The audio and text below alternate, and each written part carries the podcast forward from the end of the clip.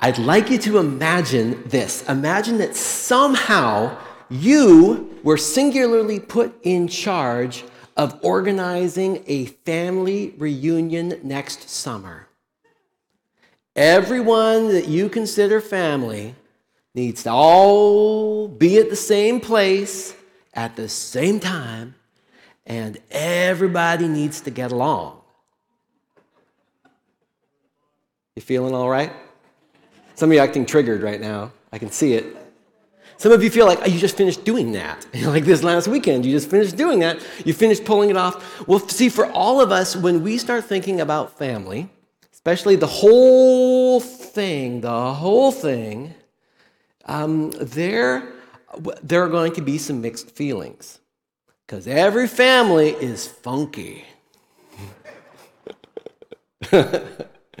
you could quote that. Every family, you got there's something funky in every single fam. Don't point. No, just just something funky in every every family, everywhere. And in the passage that we're going to be looking at today, and uh, my hunch is you have never actually heard a sermon on this passage, even though it's the first 17 verses of the New Testament.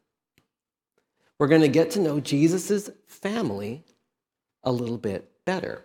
Now, the, um, like I said, this, these are the first 17 verses of the New Testament. So we're in Matthew chapter 1, verses 1 through 17. And if you're like me, most of the times when you've read it, like, I'm going to read the New Testament and you get to this part and you're like, I'm going to speed read this part and I'm going to pick things up in verse 18 where things make sense again. Kind of like if you've ever read through the book of Numbers, sometimes people like, I'm going to read through the Bible and you get to the book of Numbers and you're like, uh,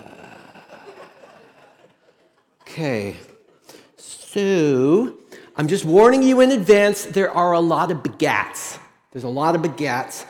And there are some things in the midst of this list of begats that are actually really important for us to know. And, and, I, and even here in these first 17 verses of the Bible, in this weird list of a funky family, we see the gospel. So, now just, um, let's see here. I, I need you to well, how about pinch, your, pinch yourself for just for a second? Because I need you alert, okay? And, and if you have a hard time staying alert for these first 17 verses, just I want you to imagine if I called you up last night and said, hey, would you read scripture in church tomorrow? And, and then you said, Yes, Pastor, I gladly will. And then I tell you what the passage is. Just imagine how you would feel the moment you realize what passage you were about to read and all these, all these crazy names were about to plow through and all that stuff, okay? Now, um, or, or, or, or, or, just help each other out. You can, you can pinch your neighbor uh, right now, too. If, if it looks like they're just a little bit, not there, no, no on their arm, just pinch, pinch your neighbor on, on, their arm and keep them, keep them alert. And um, we're going to go through this, and I'm going to leave just a, a, little bit of commentary, and I'm bringing out my big bad reader glasses because this is, this is a passage kind of like that. But um, and on the screen, um, though I, I, would, I should say this as well. If you can, also have your like your digital Bible out right now or your paper Bible out, uh, because we're going to understand this passage best if your eyes are going to be able to move around it a little bit without having to follow screens too too much. Okay. All right, let's go. You ready? You're you alert? You don't I don't believe you. You ready? You alert? Okay, okay, okay. I'll, I'll, that's that's that's good enough. Here we go. Matthew chapter 1, verses 1 through 17. This is the genealogy of Jesus the Messiah, the son of David, the son of Abraham. Abraham was the father of Isaac. Isaac, the father of Jacob. Remember, Jacob is the one who would later be named Israel. So the, the country of Israel is named after Jacob slash Israel. Okay. Jacob, Israel, was the father of Judah and his brothers. Judah, the father of Perez and Zerah, whose mother was Tamar. We're going to come back to that. Perez, the father of Hezron, Hezron, the father of Ram, Ram, the father of Amminadab, Amminadab, the father of Nahshon, Nahshon, the father of Salmon, Salmon, the father of Boaz, whose mother was Rahab. Boaz, the father of Obed, whose mother was Ruth. Obed, the father of Jesse, and Jesse, the father of King David. David was the father of Solomon, whose mother had been Uriah's wife. Solomon, the father of Rehoboam, he was a bad king, by the way. Rehoboam, the father of Abijah, another bad king. Abijah, the father of Asa, good king. Yeah. Asa, the father of Jehoshaphat, good king. Jehoshaphat, the father of uh, um, Jehoram, bad king. Jehoram, the father of, of Uzziah, good king. Uzziah, the father of Jotham, good king. Jotham, the father of Ahaz, bad, bad king, worst king. Anyways, under Ahaz, the, the Assyrians took over the northern empire, horrible. Ahaz, the father of Hezekiah, good king. Hezekiah, the father of Manasseh, bad king. Manasseh, the father of Amon, bad king. Amon, the father of Josiah, good king.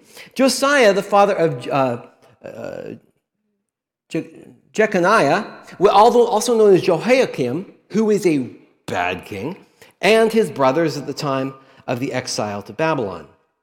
After the exile to Babylon, uh, Jeconiah was the father of, of Shealtiel, Shealtiel, the father of Zerubbabel, who was a governor. Okay? Zerubbabel, the father of Abihud. Abihud, the father of Eliakim. Eliakim, the father of Azkor. Azkor, the father of Zadok. Zadok, the father of Achim. Achim, the father of Elihud. Elihud, the father of Eleazar. Eleazar, the father of Matthan. Matthan, the father of Jacob. And Jacob, the father of Joseph, the husband of Mary and Mary was the mother of Jesus, who was called the Messiah. Thus, there were 14 generations in all from Abraham to David, 14 from David to the exile in Babylon, and 14 from the exile to the Messiah. Now, so in this genealogy, it's, it's, I know, I can see faces like, whoa, where are we going with this? Big long list. The main point of this list is that the Messiah is in the, is in the line of, of King David, just like had been prophesied. And the whole those 14s, when sevens and patterns of sevens show up in the Bible, those things tend to be meaningful. Seven is a number of completion. So if you've got um, you know two well three cycles of 14 that's kind of a note of this is a complete story this is the right number the, the whole story is complete I want, did you notice there, there is, it's almost like there is a highlighter in, in the list. Because this is, this is the list on the father's side. So, right down to Joseph, who, though he's not Jesus' biological father, and we're going to look at that passage next week, he's Jesus' legal father. So, it's a, it's, a, it's, so it's a genealogy tracing the fathers, and yet the, there's four mothers other than Mary that show up in the story. And it's almost like that, like there's a almost like there's a highlighter on these passages. Like, so here, here's the here's the father, but remember the mother. Let's take a closer look at that. Okay? Well, why do you think that's there? Why do you think they do that weird thing with the genealogy? Why not just list the guys? If the, if the genealogy is of all the guys, why, why bring in these women into the story? There's other genealogies that would be by the mom. Why, why include them here? Oh, you intrigued yet? I hope you are. Okay. So let's start looking through the list, okay? So the first person who shows up in the list, and here's, here's where it's good for you to be looking through your paper Bibles or your digital Bible. So we're getting into, into verse 3. Judah, the father of Perez and Zerah, whose mother was Tamar. So there's this story in Genesis chapter 38, okay? And um, so, so Judah, he is one of the, of the sons of of Jacob slash Israel. He's one of the, the ones who becomes the leader of the tribe of Judah. So he is this, he's a person who's going to become this major figure in the history of Israel. I mean, even still to this day, there's a land called Judah because of this dude, right? So he has three sons.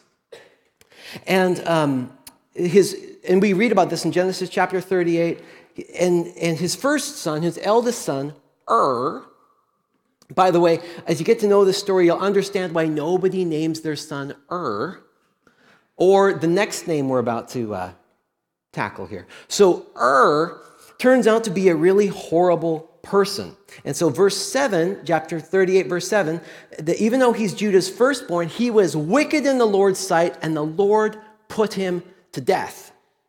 How? We don't know. But that, that leaves Tamar as a widow. And so there was this really weird, to us at least, it seems like a really weird thing that they would do back in Bible times to, well, to, to help preserve uh, like the family inheritance, the lineage lines, and probably most importantly, to take care of the needs of widows. Now, this is going to sound to, to you just so, so bizarre but the deeper we look into it, the more we see this was actually something that was done for the women's protection. Because for a woman to not have any children, like children, that was the social security system. That was, that was her long term safety, that was her long term provision. And so she died childless because God killed her husband, because he was a loser.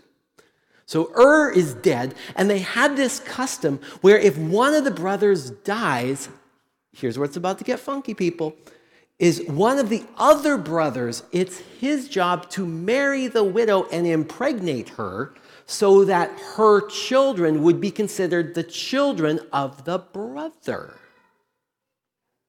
I, yeah, I, I know. I, I don't write this stuff. But it was done at the time. it was done at the time for the protection of the widows. Okay. But the problem is, is see, Judah, he was, he, you can be a, you can be a person who is like a, in God's family tree, but that doesn't necessarily make you a godly person. Judah is not a good dad. And, and his sons are not good guys.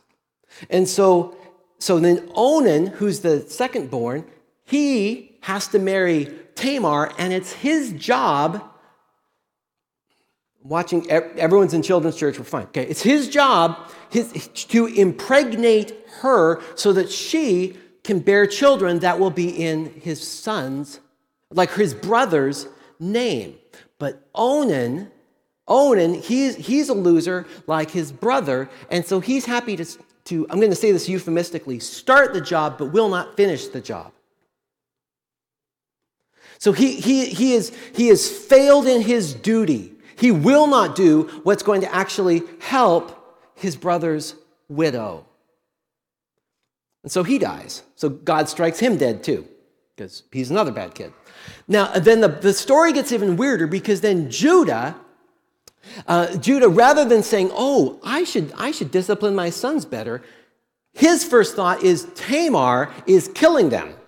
So he, he, so he, he tells Tamar to leave the family. He sends her off on her own. So now this poor widow has, has no resources and functionally nowhere to go. And so she does something in a desperate time. So she goes off and, and, and she actually dresses herself up as a prostitute. Judah, the father in law, is on a trip. He stops by the prostitute's place. Remember, he's not a good guy and ends up meeting Tamar there, doesn't know it's Tamar. He impregnates her and then goes home like nothing happened. Three months later, the family discovers that Tamar is pregnant, that she's accused of prostitution. They all want to kill her. And so then they, she brings out definitive proof that Judah's the father, and Judah realizes it was his fault all along. You got to read the Bible more. I'm serious, folks. This is Genesis chapter 38, and no, they're not teaching this in children's church right now. But you got to read your Bible. And here's the point of this. Here's the point of this.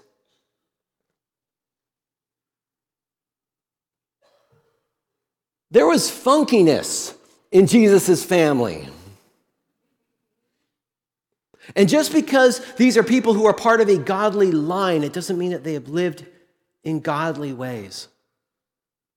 And Judah, even though he's the, he's the heir of the promise, he is one of the 12, he's got these incredible promises for his life, he was not a good father. And his sons were not good, were not good boys.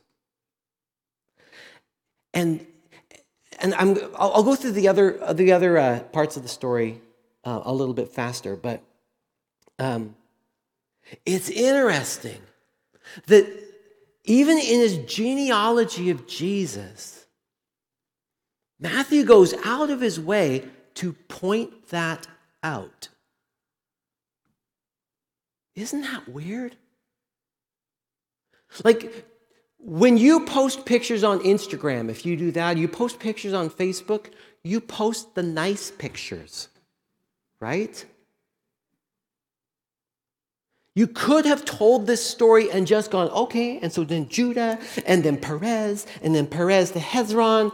You could have just blown on past it. But but but Matthew didn't. Why? Why? Why? Okay, so so Tamar's the first. This this Tamar's the first to kind of highlight. There's there, there's there's weirdness in this storyline. Okay, then we get to uh, verse 5 Salmon, the, the father of Boaz, whose mother was Rahab. Do you remember Rahab from the, from the Jericho story? What was Rahab? You, we, we can say it out loud, it's okay. She was a prostitute. So she was living in Jericho, and some of the Israelite spies came and they, and they stayed at her house. And she also realized that, that the, the God of the Israelites was, was about to destroy their city. And that, and that she had faith in the God of the Israelites. And, and so she ultimately helped the, the Israelites in their invasion of Jericho. And as a result of this, she functionally joined, joined the Israelite nation, including marrying into the Israelite nation by Salmon, right? And here's the part that's also so interesting about her. Was she an Israelite? Answer no. She was a Canaanite. Here in Jesus' lineage, Jesus' lineage, this one who is the Messiah of Israel, we've got already in, in his history, there are Gentiles. Remember how we were in the book of Acts and we learned like this big revelation in the early church is that the good news is not just for the Jews, it's for everyone? So here, even in Jesus' lineage, we've got a, a Canaanite woman. Okay. And then, then Salmon, the father of Boaz, whose mother was Rahab, Boaz, the father of Obed, whose mother was Ruth. Ruth. Now, her story isn't quite so scandalous, it's much more inspiring. But Ruth, do you remember what, what nationality she was? She was a Moabite. There's another Gentile that is now in the royal family tree of Israel. Here's another Gentile that is part of God's family tree. Whoa, okay. Obed, the father of Jesse, Jesse, the father of King David, David, the father of, of, of Solomon, whose mother had been Uriah's wife. Now, now what, what, was, what was her first name? Do you remember? Because you, probably you might have even learned this story in Sunday school. Maybe. David and Bathsheba.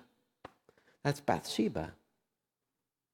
And it's this reminder that even King David, though he was thought of as the best king of Israel, because like Israel was united under him and there was all this wealth and opulence, he had his problems too. And even in these stories of polygamy, for example, those show up there. Remember when the Bible talks about polygamy, this is not an endorsement, it's, it's a report. And, and by the way, it always ends badly. It's not an endorsement. But what it is, it's pointing to, even in this lineage of Jesus, even in this, in this godly, this, or this kind of this line of God's people, that doesn't mean everybody who is one of God's people is a godly person themselves. Everyone's got a past. Everyone's got some funkiness, right? Oh, I just, I just wonder. So why, why tell the story this way, Matthew? You didn't have to do that. Why tell the story this way? Now, here's my theory. It's okay to use our imaginations a little bit as we look to unpack the Bible. I think Jesus got this, this, this history of, of Jesus' family tree from Jesus. He was one of the 12 he would have spent significant time with Jesus. And one of the things that you would talk about is where, tell us about your family. And we already know that Joseph was of the line of David, because remember, well, we're going to get to this story in, in, in, in book of Luke. That's why they needed to make the whole trip to, to Bethlehem in the first place. He's part of the line of David. So Jesus was well aware of this. His legal father was part of the line of David. And so as he's telling this story you know, the reason why I think Matthew tells the story this way is because I think this is the way that Jesus told his own story. And Jesus went out of his way to tell his own genealogy, and including, as he's telling the story, he's talking about the funkiness of his family. He includes the bad parts too.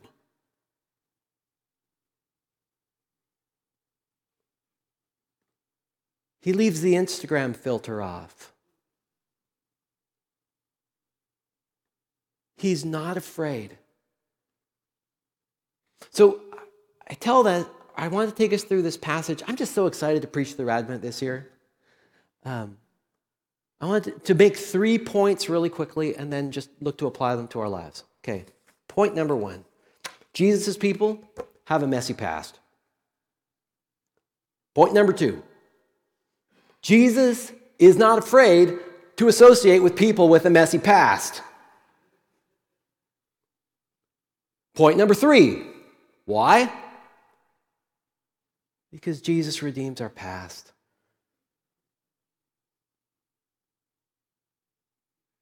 He's not afraid of the weirdness and the funkiness in his own history because he came to save it,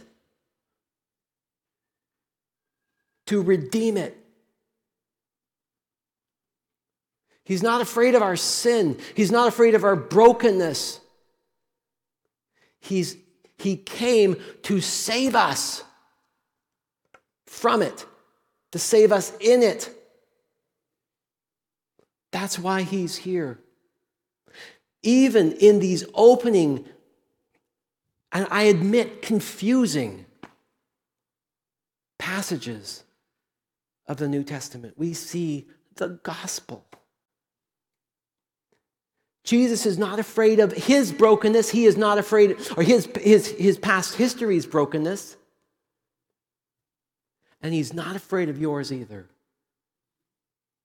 Your past does not keep you from Jesus.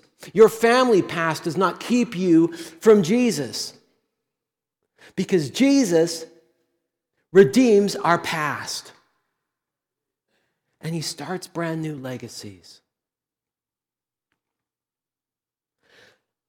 One of the things that we sometimes do, um, in, like in counseling, and learn some of this in, in, you know in classes I took, and if you've ever gone to a therapist, and I highly recommend it, by the way, um, is uh, is you know we, we talk about our family tree.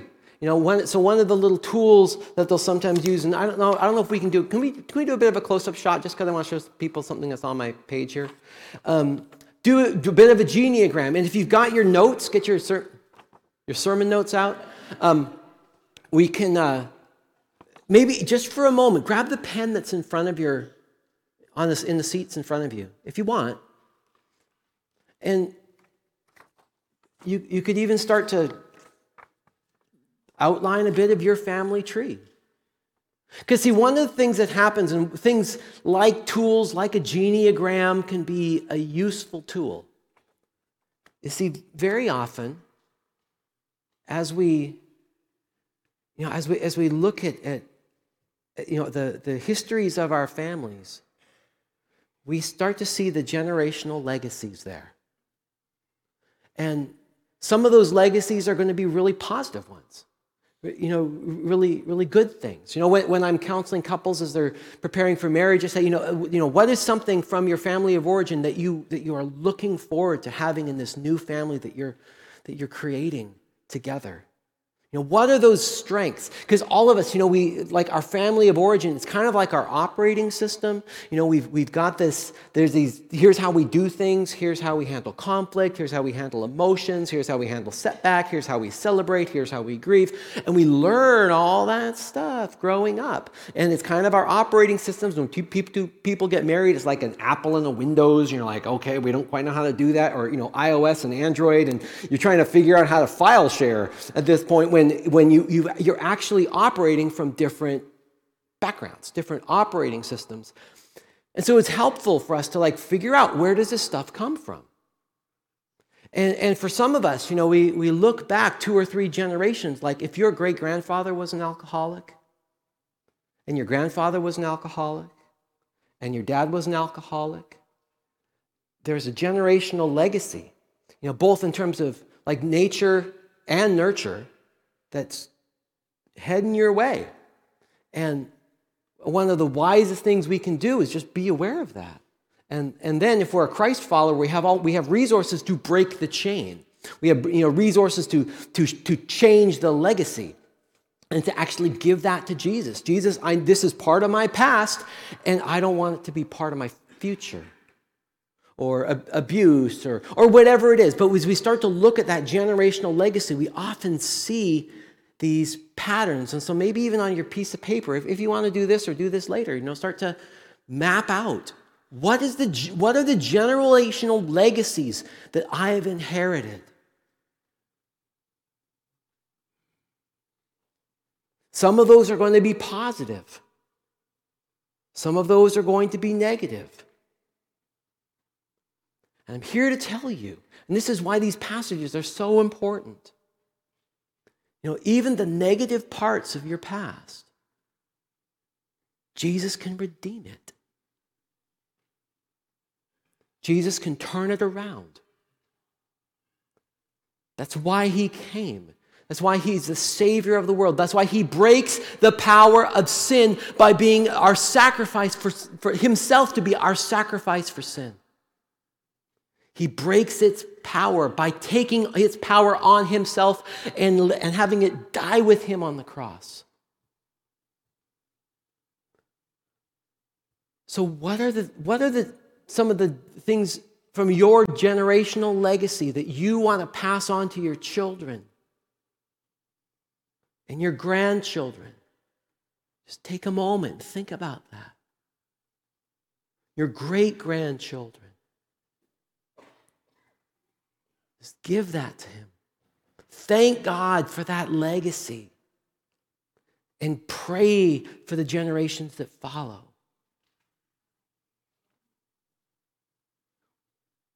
We live in a time where there are, I mean, the, the intergenerational relationships are harder than ever.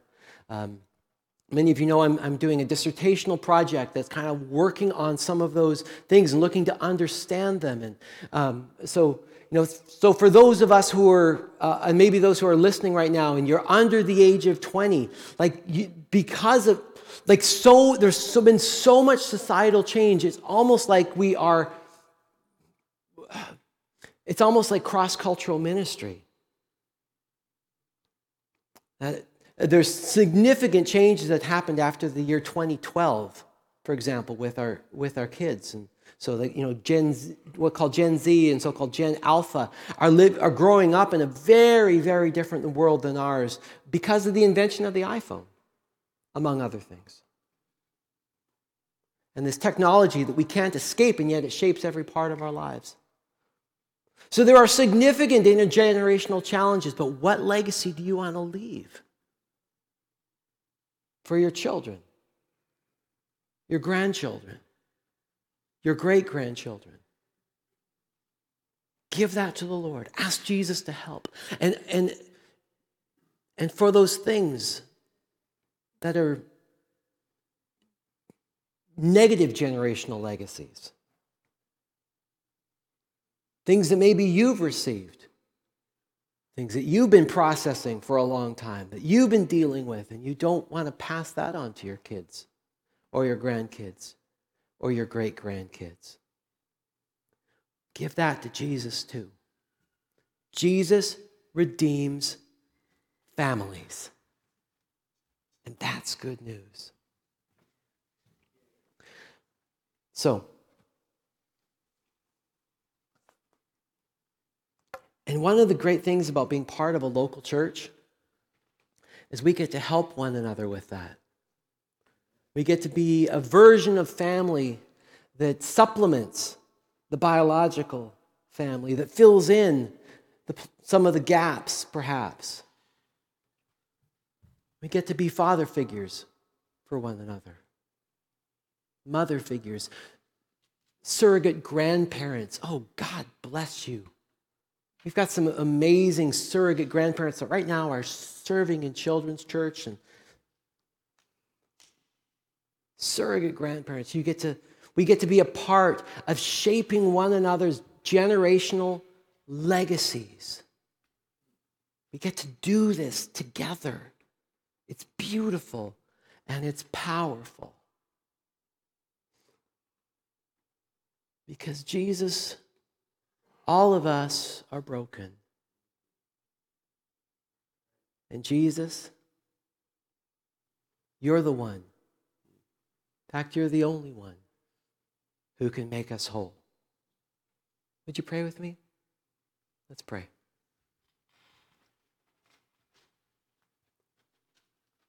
Jesus, every single one of us has got elements of our past, parts of our family history. So whether whether that's in and even those who may not be fully aware of their family history, all of us have things that we're not proud of, that we regret. All of us have things from our past that have affected us. And you, Jesus, you can make us whole. Thank you that you can. Thank you that you do.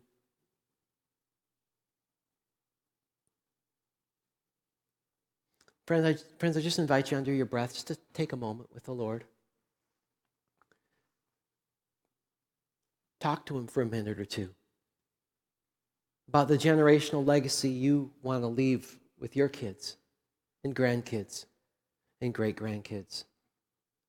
And if there are particular things that you're that you're asking Him to break the cycle of, give that to Him. Give that to Him. Jesus not only redeems individuals, Jesus redeems families. So, Lord, hear our prayer. Hear our prayer.